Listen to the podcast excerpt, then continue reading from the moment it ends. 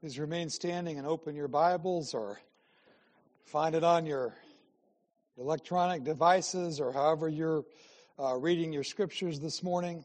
Turn to John chapter 7.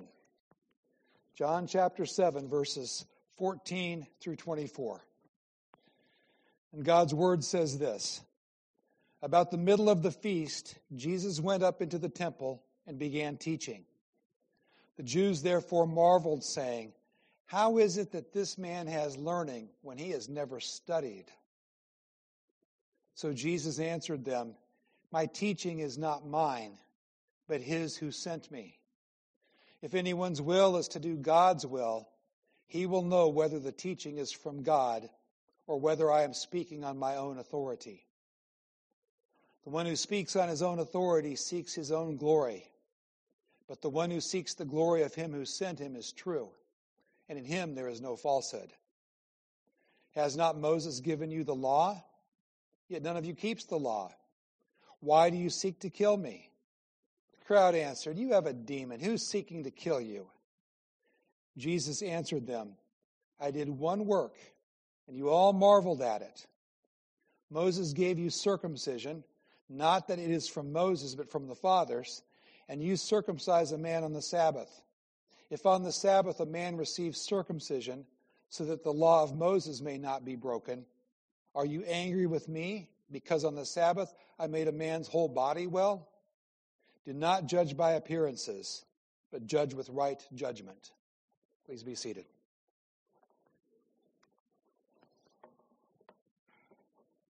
Let's pray for some help and enlightenment as we look at this text. Lord, we thank you and we pray to you and ask for your guidance, your help as we encounter your holy word.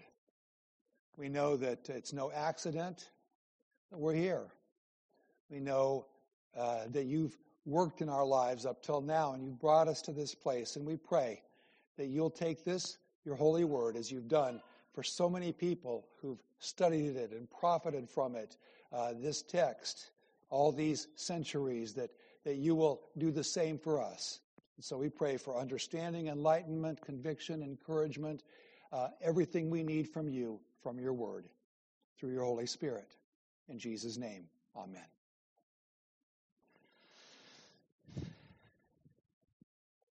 We're talking this morning about teaching, evaluating the teaching and preaching you hear, um, education it's interesting that they said, How can this guy be talking to us like that? He doesn't have an education. And just for fun, and I didn't spend a lot of time on this, uh, you, could, you could do a better job of finding funny things just in our general education. Uh, I, I look at it as funny because I listen to a podcast, they're saying, Man, why are we sending our kids to colleges and they're teaching them, they're teaching them to hate their parents and and, and not like the freedoms they've been given and all that. And I said, boy, I could go in a real angry diatribe way. I just want to look at some funny classes. Here's some classes you could take if you were a young college student in the right place at the right time.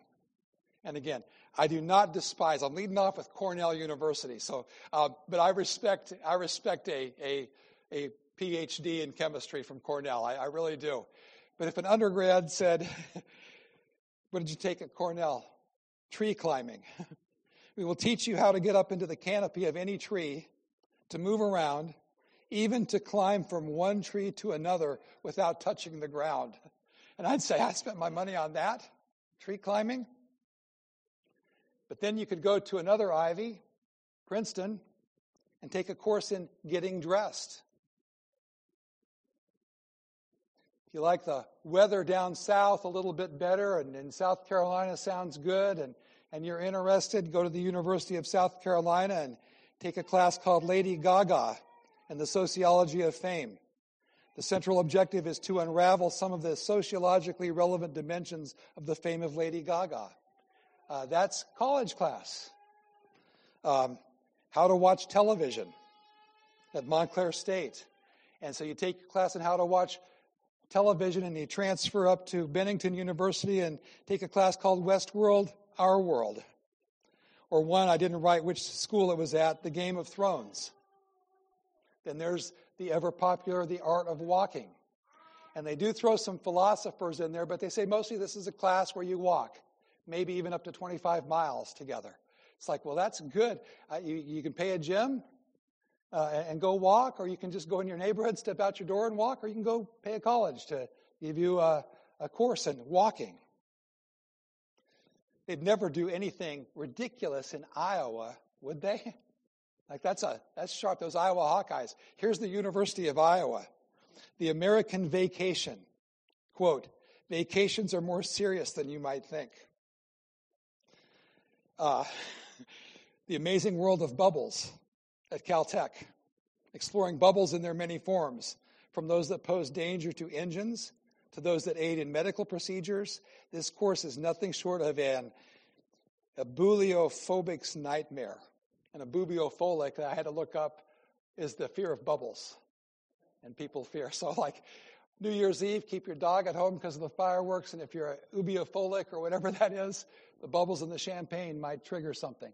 Um, but the amazing world.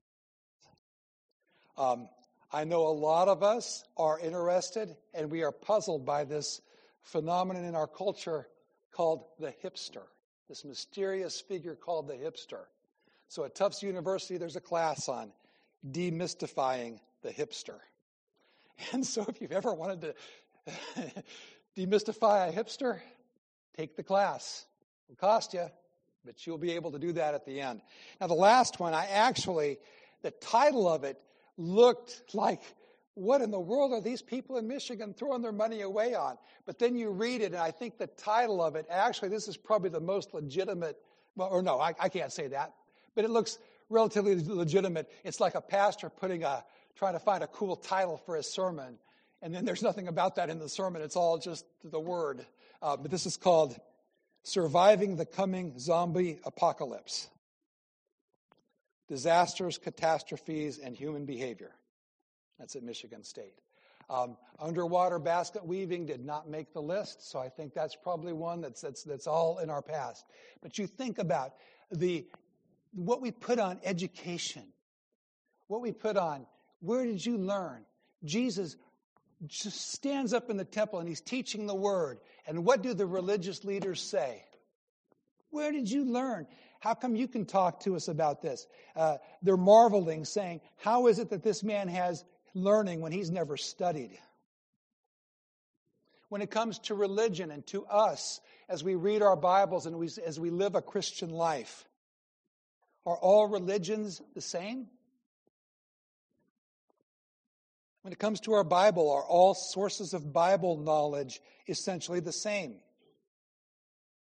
How do you get the spiritual knowledge, the biblical knowledge, the God knowledge you need to be uh, a, a, an effective husband or wife or parent, child? Where do you obtain the knowledge to die? That's a spiritual thing. Where do you get that? You got to go to seminary to get that. Who, who's going to teach you that? How do you how do you trust that teaching? Where do you go to confirm that there's spiritual life after physical death? Is there a place in Christianity to find that out? Is there a seminary you can go to or a class you can take? I wrote not only spiritual life after physical death, but how about spiritual death after physical death? What about all this talk about hell? Uh, we don't want it to be hell as a society. And if we don't like the idea of it on the surface as it hits us, uh, is there one? Can we just say uh, there's not? Where do we find out if, if, if what we would prefer or not prefer are true? How do we find out how to die, how to grieve? Well, these religious leaders of the day uh, of Jesus were utterly opposed to him. Remember, we saw this last week. He wasn't going to go to the feast. The brothers were saying, Hey, get up there. You can, you can sell some of your product that way, do some miracles, blow their minds. Uh, hey, you're the Messiah, you're doing all this stuff. And they said it in a taunting way. And Jesus said, I'm not going just because you're telling me to go. But then the Lord told him to go, and he went. But he went quietly. About halfway through this religious feast, which was part of their culture, so it's religious feast, but it's there, there's a lot of uh, festivities going on. It's what they had to celebrate. He jumps up, jumps up. He enters. I bet that's a better way to say it. He entered, he went up into the temple, and he began teaching in verse 14. Uh, he didn't go up there and do the miracles to draw the attention to himself, but he saw a lack and a need, and he went to teach the people. He would have had the scripture in front of him. Sometimes when it talks about Jesus teaching, it even tells what scripture he used. Uh, Isaiah, the first teaching that we have, the Lord has anointed me to preach the good news. Uh, here we don't know what it was, but it was teaching, and it would have had to be, because it's in the temple, based on Scripture. He said, How can he have learning when he's never studied? We're the ones with the seminary degree. We're the fancy ones. We're the ones. How can he do this? Text this morning dealing with how we can know the Word of God, how we can exercise proper judgment when it comes to spiritual things, and it's with an emphasis on the teaching. First point honest obedience to God's will is the only way to obtain clear spiritual knowledge. Say it again. Honest obedience to God's will. I said the only way is one way to obtain clear spiritual knowledge. Jesus said in verse 17, in response to their question, He said, If anyone's will is to do God's will, he will know whether the teaching is from God or whether I'm speaking on my own authority. Talked Wednesday morning. We're going through uh, Martyn Lloyd-Jones's book, Spiritual Depression, talking about these three areas uh, the complete Christian the head, the heart, the hands. He had the different, uh, different uh, you know, the will, the mind, the, but, but head, heart, hands, essentially, for us. And he said, it's not enough to just hit the head. Head knowledge about Jesus, not saving. Heart knowledge about Jesus, not saving. Working for Jesus, doing, uh, doing things for, for Jesus, not saving. He said it's not even enough to get two out of the three. You would say, hey, two out of three ain't bad. No. Head, heart, hands. The Christian life is for all of those things. He said, aim at the head first. How will they hear without a preacher? Get people to hear the facts of the gospel. You can't get, you can't be a Christian without knowing that there is a, a necessity for a cross, uh, for, for the wrath of God to, to come down that you're lost without Jesus being the Savior. Um, it's not just feel good about Jesus. It's not hit the heart first and then the head will follow. But he says it's got to be all three. I agree. Many people will say, and they'll use this as an excuse well, I just don't get the Bible. The Bible's too deep. Everyone's got a different opinion anyway. It's all different. Uh, you know, you can't, you, know, you, you have yours, I have mine and I'm just not going to try because uh, it's just different. Too many churches. Some people on Judgment Day might use that when they stand in front of God and, and it's, why should I let you into my heaven? And some people might say, well, God, if you hadn't let it get so complicated down there in those churches, and God would say, no, there was the truth being preached. You have a Bible read your Bible, and you decide, you choose to say, God, I'm going to submit to the truth when I find it. And my heart is to follow God. God, please show me. That's like the passage where Jesus said, uh, All that the Father gives to me will come to me, and whoever comes to me I will in no wise cast out. You come to God, you pray to God. God won't say, well, you know, go, go back and get some Sunday school in you first. Go back. Here's a pretty good Bible college in your area, or you can take a correspondence course, or, or, or listen to RefNet for uh, every Monday, Wednesday, Friday. Get some, some knowledge first, and then, then come back. No. You come to God with a humble heart to say, I want to serve you, God, and I need you to help me to understand what's true. Jesus said, Whoever comes to me, I will not cast that person out. Hosea 6 3. Let us know.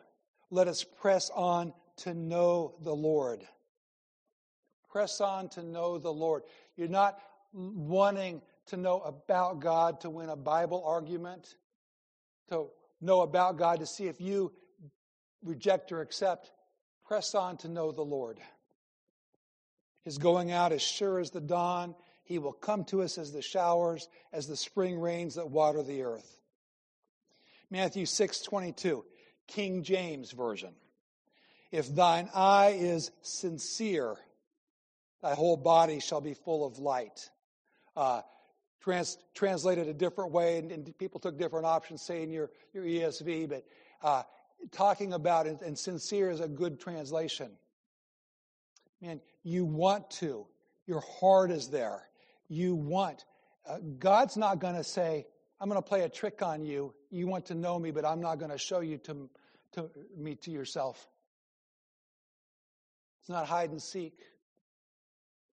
And Jesus said to these people, if anyone's will is to do God's will, you want to do God's will, you want to, then you will know whether the teaching is from God or whether I'm speaking on my own authority. He was saying, Your motives are not to know God. And if they were, you'd know, and you wouldn't be questioning me and saying, Where'd you go to seminary?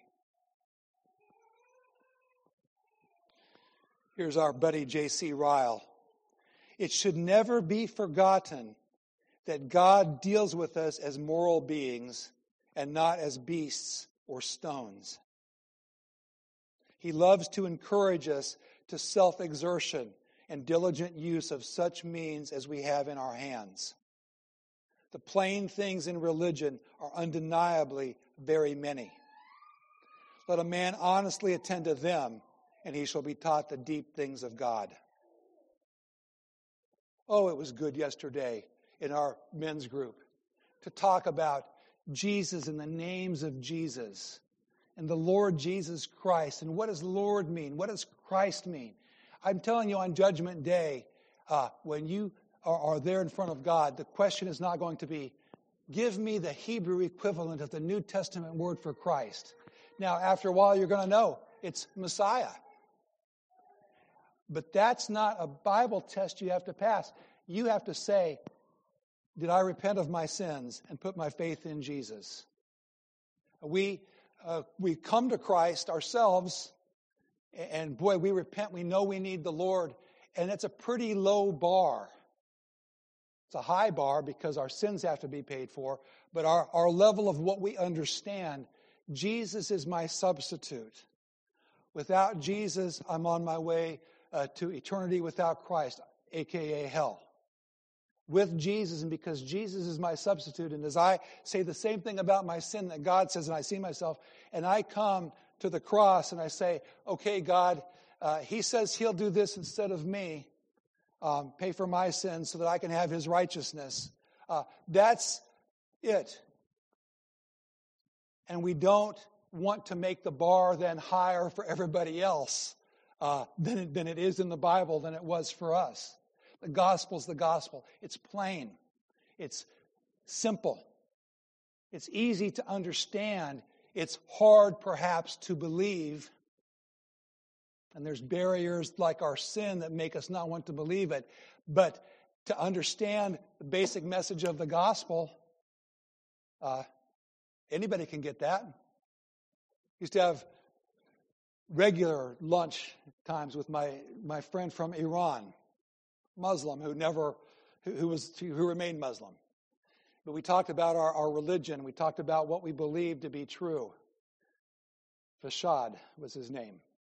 And he said to me one time, he said, okay, so if you preach to your congregation that Jesus died on the cross for their sins and paid the price, and their sins are paid for, how do you get them then to do anything good? How can you get them to do any good? because they don't need to, because he was coming from a works salvation mentality. And I said, Well, Farshad, what you're telling me is you understand the gospel. You understand because you got, you got it exactly right. And then I went into why people who are Christians then desire to do good and want to do good. But it's simple enough to understand. And then it grows. Uh, the gospel, the harder scriptures then are understood and interpreted by the easier ones. And Jesus said, Listen, it's not having a certain level of intellectual knowledge, it's having a heart that says, I'm going to submit to God. God, show me. And then you see these basic facts of the gospel, you submit to them, and then you grow. And that's how you discern the teaching that you get.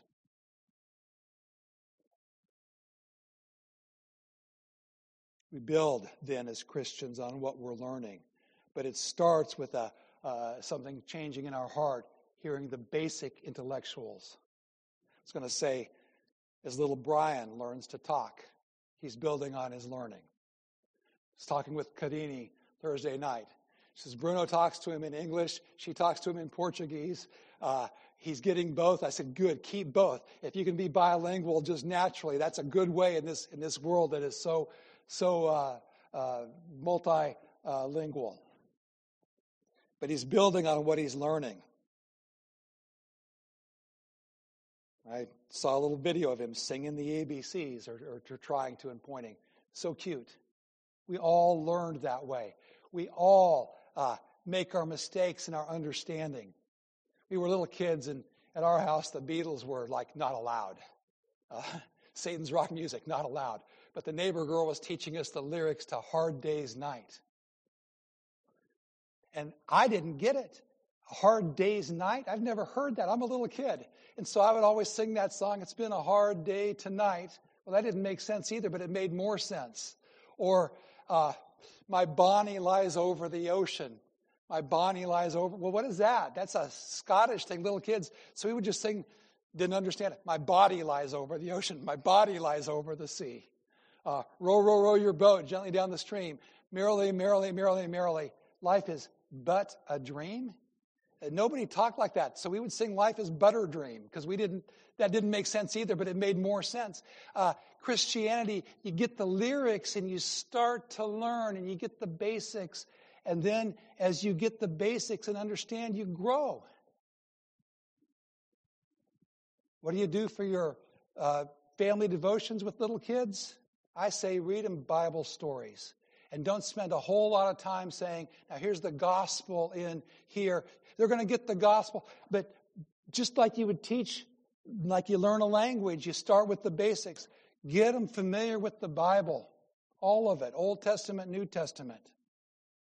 And then they learn and they put it together, and then you're explaining the gospel. I'm not saying don't tell them the gospel, but, but somehow just give them some, some Bible knowledge to build on as they get older and can process things.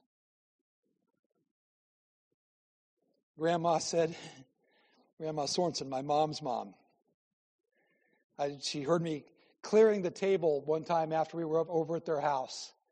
And I was just singing a song I'd heard in church that day. And I was singing, When the roll is called up yonder, I'll be here.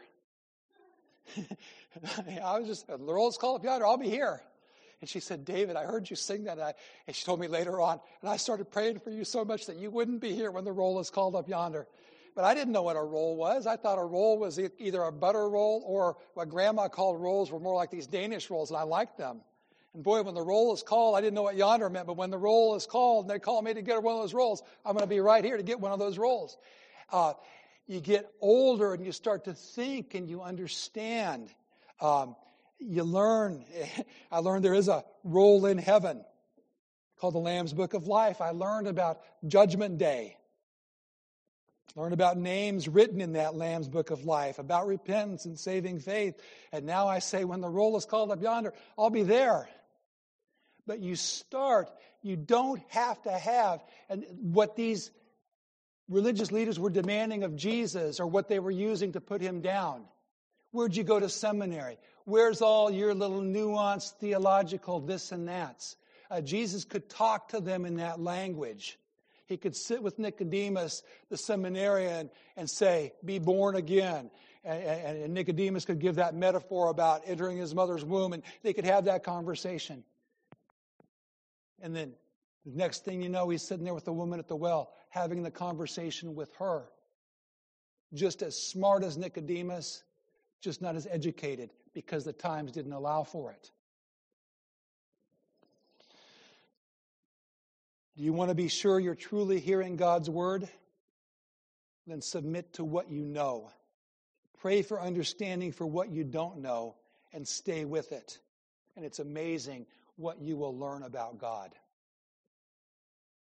So, next, he addresses those religious leaders, those teachers who think they're so smart but are really so foolish. They can't even hear him when he's right in front of them. And he says, A self exalting spirit in ministers of religion is entirely opposed to the mind of Christ. A self exalting spirit in the people that are teaching the word, self exalting, is opposite of Christ's mind. That's in verse 18. The one who speaks on his own authority seeks his own glory. But the one who seeks the glory of him who sent him is true, and in him there is no falsehood. I'm sitting there listening to a sermon, and here's a man who says, he's trying to describe the, the text is about the kingdom of God being here, but the kingdom also being there. And he goes, and I like to call this, what I like to call it is the already and the not yet. And I'm thinking, you like to call it that? You do? As if you coined that phrase and that's just something you like to call it? Every seminarian, uh, that, that's just common language. We all like to call it that, and if it helps, it helps. But I like to call it that, as if I discovered that. Listen, be careful if you're a teacher of Scripture. Uh, you're teaching your kids, you're, you're teaching a men's group, you're, you're speaking up in a, in a Bible study group, and you're teaching in that way and, and all that. Be careful. You're, you're not trying to show how much you know because you don't know that much, really. You're trying to give glory to God. And Jesus said, Listen, a self exalting spirit in ministers of religion is entirely opposed to the mind of Christ. You're not going to get my teaching, Jesus says, uh, because you're all about yourself and your pedigree and your degree and where you went to school. Here's Ryle again. Why not? The wisdom and truth of this sentence will be evident at once to any reflecting mind. The minister truly called of God will be deeply sensible of his master's majesty and his own infirmity, and will see in himself nothing but unworthiness. He, on the other hand, who knows that he is not uh, uh, inwardly moved by the Holy Spirit, will try to cover his defects by magnifying himself in his office. Very desire to boast in ourselves is a bad symptom. It's a sure sign of something wrong within. I am not saying don't listen to anybody who's, who's uh, famous. John the Baptist was famous. They all came to John the Baptist. I'm not saying if you see their name on a website and people listen to their sermons, don't listen to them because they're obviously, no, they're not obviously. They, they, they're great, great men, so many of them. John the Baptist was there. All the city came out to him. And what was his message? He must increase, but I must decrease. Listen to the words. And if the words are, I must increase, and I can use Jesus to get ahead, that's wrong. That's sinful. That's wicked. That's what Jesus condemned. So I'm not saying don't, don't, don't take me wrong. Look at Paul. As Paul preached and understood more and more of Christ, someone pointed this out. I read this a while back and said, Wow, that's, that's something I hadn't heard yet. Maybe you've heard this. Paul, uh, the more he walked with God, the more he spent time in the scriptures and saw God work, the less, uh, the more inclined he was to um, see himself as a sinner in need of a Savior. These happened, we look at, the, at the order in which he wrote the letters. 1 Corinthians 15 9. He writes, For I'm the least of the apostles. unworthy to be called an apostle because I persecuted the church. So he's coming at it as the least of the apostles, unworthy to be an apostle. Ephesians 3 8, he says, To me, though I'm the very least of all the saints, this grace was given to preach to the Gentiles. So he starts out in his ministry and career properly saying, I'm the least of the apostles. Now saying, I'm the least of all the Christians. And there, the final one, as he's getting ready to die in 1 Timothy, the saying is trustworthy and deserving of full acceptance that Christ Jesus came into the world to save sinners, of whom I am the foremost, or the chief, as the old translation put it. And he went for an understanding and his growth in Christ, starting with Saul, Saul, why are you persecuting me? And seeing Jesus on the cross and being a Christian and, and getting converted that day, to seeing himself as he grew in his knowledge of the scriptures, to seeing himself, uh, and, and he got more humble as he got as he got along. It seems like from his writings. That's what I'm saying. Looking for a church, you're moving, you're looking for a church and evaluating the pastor, wondering which famous preacher you should spend time with on the internet because you only get 24 hours a day. And do I tune in this one or that one? Or somebody said, this one's a good preacher, this one's feeding me here, this one. What are you looking for? Here's the test Does he use God to exalt himself, or does he use himself to exalt God? It's not the one who says, Behold the church, behold the sacraments, behold the ministry. It's the one who says, Behold the Lamb of God who takes away the sin of the world. Listen to that and find that. Learn from that one. Finally, Jesus warns against a hasty judgment. There's danger in forming a hasty judgment as you look to where you're going to be fed. Verse 24 Do not judge by appearances, but judge with right judgment. Wise man told me, and it wasn't original with him, and he never said it was. But he would always say, God leads, Satan rushes. These people were automatically going to condemn Jesus for healing a man on the Sabbath. You broke the law of Moses. He broke the law of Moses. People can get stirred up and do all kinds of crazy things. Soundbite theology. And Jesus explained that they were greatly misjudging him. And he took the time to walk them through okay, Here's the law of Moses. Here's the circumcision happening on Sunday. Uh, you say this this body part, this this thing uh, uh, is uh, is is okay. Well, how about if I heal the whole body of a person? Think about it. Take time. Let's get into the scriptures. And that we would do well to do that too. The best men are but men at their very best. Paul and I saw a man one time at our dinner table. We were young, and this famous speaker, I told Ted the story.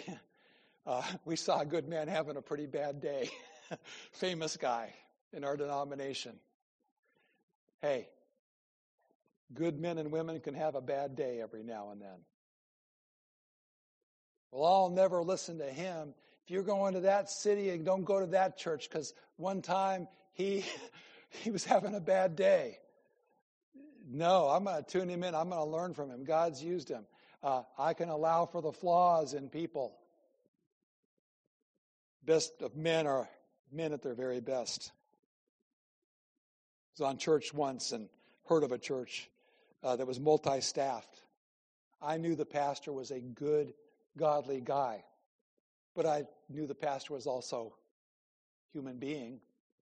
And what do we know about human beings? Well, you can say they have their blind spots. You can say they have their sins. They have their stuff they're fighting. Yeah. Person they hired on their staff couldn't handle that. That person that came on staff uh, from the outside, it looked like everybody on staff was perfectly flawless and like we all stood around and, and, and quoted the Psalms in Hebrew and, and, and sang kumbaya all day, and it was like heaven on earth. And it was hard for that person to not uh, then to see the, the wart, to see the, the, the chipped tooth, or see the, and not dwell on that and focus on that and couldn't handle it because that person needed their pastor to be flawless. And that pastor was not flawless. Jesus said, listen to the words, listen to the heart, listen to what they're teaching. What are they saying about God? Don't make a quick judgment, but also don't be deceived by a false appearance of good, and don't be fooled by a false appearance of evil. But don't be deceived by a false appearance of good. Paula and I went down to, I think it was the second or third, I'd have to look this up, the Ligonier Conference down R.C. Sproul. It became big, it became more narrowly reformed than broadly evangelical. Listen to who we heard at R.C. Sproul's Ligonier Conference, maybe the second, this is probably the second year, if I, if I remember right. So here's R.C. Sproul, knew who he was, loved R.C., wanted to hear him. J.I. Packer, who's still my hero, loved him, went to hear it, couldn't wait. Chuck Colson was there. Chuck Swindoll was there. And some guy we'd never heard of, but he had to be good because these four were so good. Ravi Zacharias was there. And so we came back, and I'm just this arrogant little seminary wannabe guy on my way there. And, and we're riding to a Presbyterian meeting, and Phil Finley's driving the car, my, my mentor. And I'm, ta- I'm in the back seat talking about this conference with a couple of the elders. And I'm like, oh, yeah, Chuck Colson, he was so good. Oh, J.I. Packer, just what you would expect. But Chuck Swindoll, oh, what a waste of time. What a, what a waste. You know, it was just generic and all that. And, and Finley would never say anything. I, I hardly ever heard him say anything negative about anybody. That was his creed.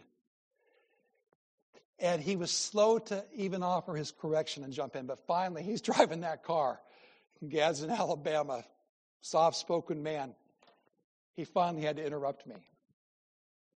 And he said, Dave, he said, think about those five men that you heard.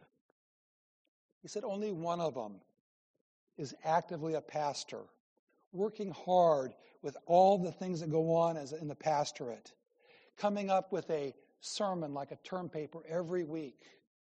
Uh, I think you should. I think you're judging Chuck Swindoll a little too hard. These other people are seminarians. They've been invited to this because they're specialists in this topic. And so, of course, they're going to come across. But, but don't be so hard on, on, on old Swindoll. And that was good for him to say that and remind me. And there's something there. But the one that I could not stop talking about this out of nowhere guy Ravi Zacharias. I want to hear everything he said. I want to know. I want to learn. And we know how that turned out ultimately. And Jesus said, Do not judge by appearances, but judge with right judgment. How about us this morning as we look at, at this passage here in, in John? And Jesus gets up to teach, and the opposition marveling, saying, How is it that he has learning when he's never studied? And Jesus said, My teaching is not mine, but his who sent me. You will thank me later if you look up a man named the Reverend Dan Smith. Or I couldn't find it on my little music thing, but, uh, but another uh, black man from Alabama singing a very, very bluesy song, singing a recording of Dan Smith's words. I was going to write the name down of that guy. A song called I've Never Been to Seminary, but I've Been to Calvary. They were asking Jesus about his seminary credentials. How can you dare teach us the word without this and this and this and this? And that song goes something like, I I've been forgiven. I've been set free. Jesus called me. Jesus said, Take up your cross and follow me. He never said this in seminary, but on the way to Calvary. And seminaries are good if they are good seminaries. Seminaries are terrible if they're not doing what we've looked at and, and seen here promoting God and godliness. And how about you this morning? And how about me? Are you still in a state of submission to God? The, the state of submission you when you became a Christian, when you said, I'm going to submit myself. I'm going to, I'm going to, I don't know everything about everything, and I'll never learn everything about everything relating to God. But I'm going to submit myself to God. That verse 17. Uh, if anyone's will is to do God's will, he'll know whether the teaching is from God or not. Do you still have that? Love going to weddings. Enjoyed that wedding. I've never, I'll be honest, I've never been to a wedding. James walks down. Yeah, eh, here, here comes, we're all sitting there. I sat on the, I sat on the groom side because the bride side was really full and I didn't know there was a groom, bride and groom side and all that. So I was sitting back, back watching. Here comes Donna. Here comes James. Here's the bridesmaids are down there. The groomsmen are up there. And then at a certain point, I've never seen it. Maybe this is common uh, to some of you. Everybody goes and sits down, and the preacher preaches uh, a text. Uh, we've always, I've always seen it where the preacher preaches, but they're there and their knees are buckling and they're trying to stay standing. So I think it was good. But he preached. And he opened the word. How do you know if that preacher at that, with that preaching that word from Ephesians, how do you know if it's godly and true or not? And I thought about the photographers taking. What are they thinking as they take this? Are they listening? What's going on? Uh, uh, the preacher's final point was wouldn't it be something if you came to a, a wedding invited and, and, you ended up uh, at the wedding marriage supper of the lamb the wedding feast up there was, that was the, the gist of it uh, in between was some uh, Sonny and Cher reference, which I appreciated, and, and some other things. And it was a, but how do you know? Well, you know, it, Jesus said one way, you put your heart to submit to God. And there's a God teaching and a Holy Spirit working while you're listening. The second thing, how do you know? Is your, if it's right in a Bible teacher to say, I want God to increase and not me, rather than use God to increase me. Well, what's good for the goose is good for the gander, all of us. What's our, what's our approach to God? Do we live a life that says, uh, He must increase, but I must decrease? And finally, when he talks about forming the hasty judgment, yeah, stop and think before you switch churches. Stop and think before you jump in. Uh, personalities are a dime a dozen. What are they saying? Take your time and listen. And the Lord shows you. Do not judge by appearances, but judge with right judgment.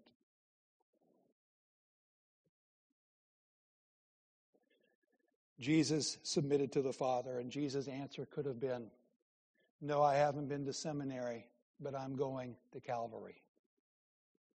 And what qualifies me to teach you this morning is the same thing that qualifies me to be the perfect substitute to die on the cross to go to Calvary.